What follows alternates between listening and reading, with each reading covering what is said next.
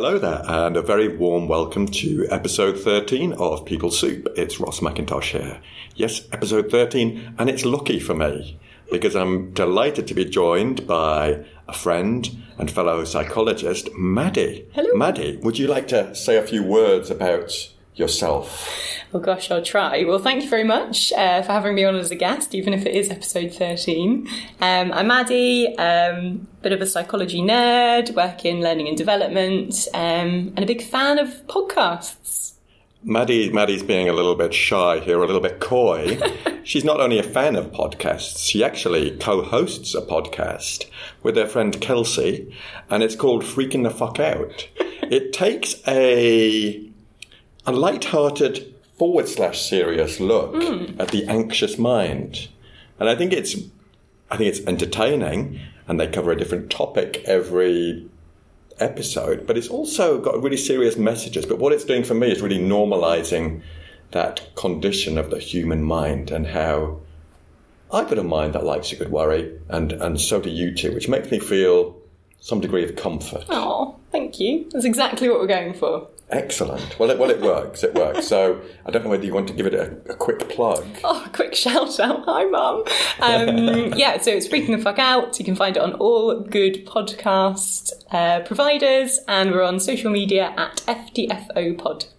Brilliant, brilliant. Thank you very much. So we've got a topic in mind for today. We're going to have a fairly free-form conversation, and our topic is how we got into ACT and kind of why we got into ACT. Now, ACT is acceptance and commitment therapy, and we're going to talk about this because we both use it in organizational work and in coaching.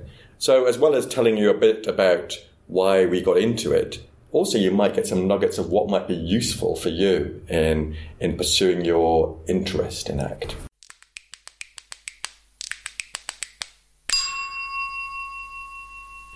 Do you mind if we do again? No, no, let's do it. But I feel like we're getting a rhythm Yeah, yeah, now. yeah, yeah. Okay. I think we'll like ease into it. right. Should we do the whole thing? And then you could like. Yeah. Yeah. Do you mind? Yeah, no, not at all. I should say also, we're working in a really warm room here at City University, and and we might be. I don't know. I might be getting. I might be having an attack of the vapors or something. It's so- Like we're in a sauna. we are clothed, though, I should at the moment. So, as an homage to Freaking the Fuck Out podcast, they always start, Maddie and Kelsey, they always start with a freak of the week. What's been causing their anxious mind to kind of go into loop the loops this week. So, Maddie, do you have a, freak of the week? yeah, it's actually quite nice because we're on a bit of a break at the moment, so I haven't been really thinking about my freaks of the week. So uh, it's good to bring it back. Um, I think mine is remembering what it's like to be an England football fan. So at point of recording, England have just won their first game. Um, but it wasn't any- Amazing. I mean, thank you. Um, it wasn't an easy ride. No. It was classic England football fan territory. So we're back. And it's stressful and glorious. Excellent. A real fan there. Every four years, yes. Once every four years is enough clearly. My freak of the week, this is the first time I've done a I'm freak very of the week. excited. My freak of the week is thematic analysis. Oh no. I'm doing some work with a client and I did some interviews to get an idea of what's going on for the team and decided I'd do thematic analysis on the on the on the my notes of that mm. those interviews.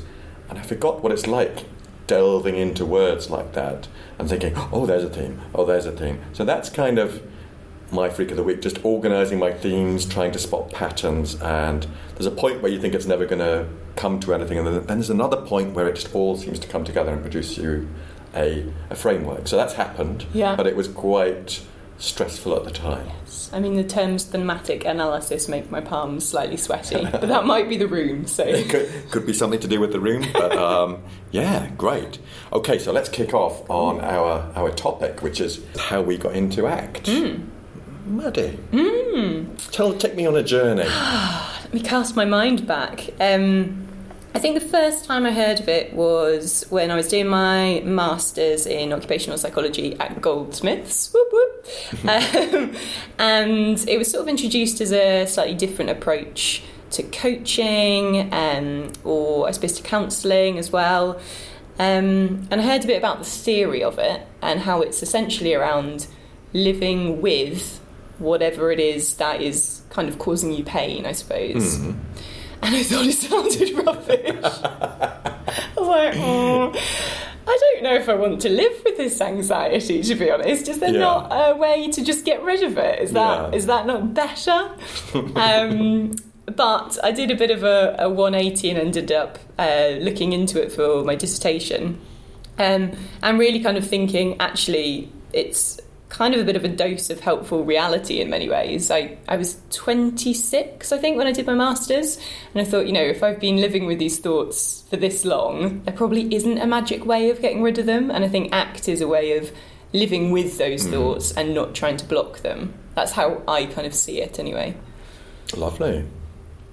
What So- about you? Yeah, um, good question. Um, similar yet different. So I, I jumped ship from the civil service after a career of 20 odd years because I thought there was more to be done. Mm. I was in HR, an HR role, like various HR roles, but I decided to leave because I thought there was more influence and more impact I could have if I had some more psychology under my belt. Mm. My first degree was in psychology many years ago, and I thought if I get this more psychology stuff, I will. I would be able to work with organisations in a different way. Hmm. So I did the masters at City University. That's City University, and other universities are available. But obviously, City and Goldsmiths are the best. But City is the best, really. And yeah, I'd signed up for the course at City and I started looking at the course syllabus because I was keen. And I did some reading around ACT with this fella called Paul Flaxman, who I now work with, yes. And but there was something about it that intrigued me, but I didn't. I think, like you, I think my first reaction was, "Oh, this sounds a bit complex. Hmm. Six processes, things called self as context." Yes. And I didn't really get it. But then once we got into the lectures, I was like, "Hello, what's this?" And it just spoke to me in a very, very human way, mm-hmm. in a way that, hell, who wouldn't want to do stuff that matters in their life? But also, I think one of the biggest things for me, I remember the lecture where Paul was talking to us about this type of unhelpful thoughts and mm-hmm. experience and memories and emotions, and saying, he said something along the lines of, it's our job to go out there and normalize that this is normal for the human mm. being. And I was like, mind blown. And I was thinking, God, it's kind of a, a wake up call, and I still see that as an enormous privilege in the work I do with organizations and in coaching. Hmm. That telling people, a privilege to tell people, hey, everyone has this content. And there are different ways you can relate to it. That's it. That's the rub for me. Hmm. It's not saying get rid of this and skip through fields of wheat. Yes. Don't know why I chose wheat. But it's saying, hey, life can be a bit shit. yeah. And if we're moving towards something that's important, it's bound to bring up some stuff mm. that is uncomfortable, difficult. And if we're willing to experience that as well as moving forward, then that's the key. And that's kind of my mission. Great. Blimey, mission. It's a cracking mission, Ross. I've never said that before, I think. so I know, because I know you, that you've brought ACT into organisations. But Yes. would you say a little bit about that, Maddie? Yeah, so we run an ACT workshop um, internally with yours truly. Uh, and it was brought on a little bit because of changing contexts and just giving, wanting to give people almost a psychological toolkit to be able to cope with the stresses and strains that life throws at them and also work out what is it that they value what's the point of all this like what should they be working towards or in the direction of so that they can go through periods of difficulty while still going in the right direction um, so i was just really passionate about using it in organisations and as you say normalising it so making sure that it's not a specialist course that you have to go on if there's an issue. It's just a course that will help you to get some more tools so that they're Mm. there if and when you want to use them. Yeah, yeah, lovely. And that course Maddie's talking about, we actually co-designed it together. Me and Maddie here in this very room. Yes. It wasn't as warm that day, but in this very room here in City Uni, we did we we co-designed that course, which Mm. which I now deliver. I just delivered the third day of it or the third session of it Mhm. fairly recently, and it goes down pretty well, I think. I think so. Lots of people stop me in the corridors and say that it was just a different way of thinking, and I think a lot of it to, is to do with normalising. You know, we talk about or you talk about passengers on the bus. Mm. Everyone's got passengers, and it's realising that everyone's passengers might not be the same, but everyone's got passengers. Mm, absolutely. And th- there's something you mentioned about it's not for people who, who really feel they need it. That's something that's difficult to get over in the in the comms around Yes. courses like this, because people kind of think, oh, I have to be broken to go on this, and it's mm. and these skills, the evidence shows that they improve people's psychological well-being wherever they're kind of starting from. So you might be feeling completely tickety boo, but it can really help you, and as Maddie says, give you those skills. It's not just about work, which is another thing I mm. love about ACT. It's treating or it's regarding the whole person. It's not saying, let's just focus on you at work so I can get even more out of you for my buck. it's about you can apply these skills in, in different areas of life and have great impact there. And I know that myself and Maddie, we both use ACT in coaching as well. Yes. I find it really useful on a one to one. Do you any experiences you you can think of? Yeah, I think. Have you spoken about the Matrix? No, let's just go for Okay. it. So so I know we're both getting really interested over the last few months in in a way of applying ACT called the Matrix. Hmm. And I'm doing some reading. I know you're doing some work with coachees around hmm. this. But yeah, why why do you use ACT in coaching? I think it's just.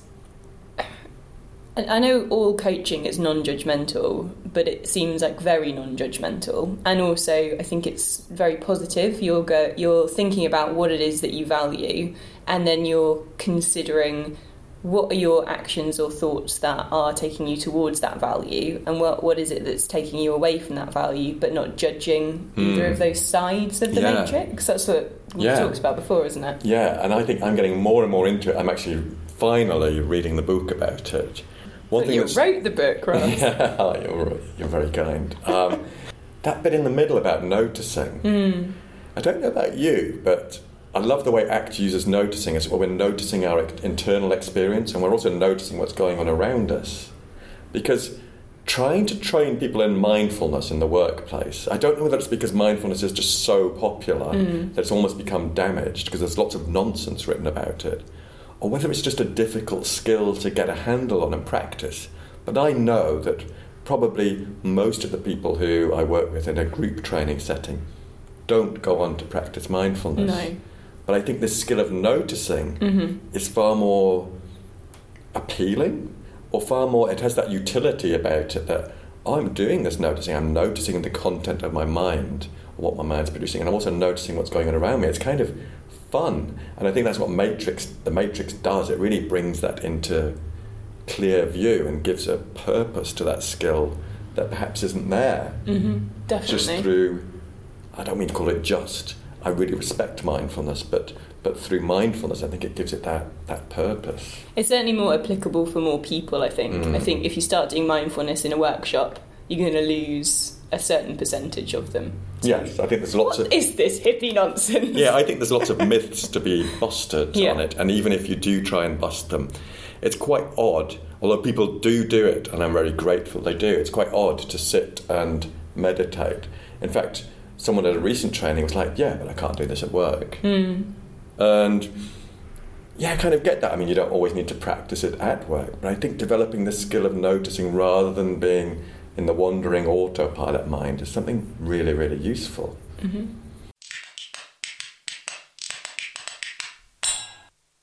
So let's try and bring that all together with some key takeaways. I think mine might be if you're kind of interested by what we've said, and bear in mind both of us were a bit confused or at the beginning when we discovered ACT, maybe go and explore What, what do you reckon, Maddie? Yeah, absolutely. Just go and check it out. See see what it's about. You might think it's rubbish. You might think it's the best thing since sliced bread. Do you have any resources that you'd point someone to who was interested in finding out more about ACT? So, a book that I bought recently, actually upon your recommendation, um, was called Things Might Go Terribly, Horribly Wrong, which sounds like the opposite of a book a slightly anxious person should be reading. Yeah. Um, but it is all about uh, ACT principles. It's got quite a lot of activities that you can do um, and apply quite easily. So, it's by Kelly G. Wilson and M. Troy DuFrene, or something along. Very those well said, lines. Maddie. Wow. And it, I'd endorse it. It's a marvellous book. Um, so I'd add another book recommendation, and it's by a guy called Russ Harris, who's a big ACT guy, and he makes it very accessible. And he wrote a book called The Happiness Trap, which is the one I'd recommend. It's kind of where I started out many years ago. And he also has loads of videos on YouTube. So type in his name, Russ Harris, and look at some of his short videos. They're very informative and really explain the concepts pretty well. And also, if I may, People Soup, great Oh. podcast. Oh, bless you. I thought you'd never bring it up. But yes. But yeah. Yeah, you know, it's definitely act focused um, and giving people little activities and things to try out um, and get to grips with act. Brilliant. Thank you very much. Um, that.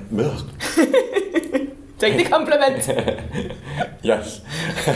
thank you very much. I think it's just down to me to bring it home now and say thank you so much to Maddie for joining me in this rather warm room.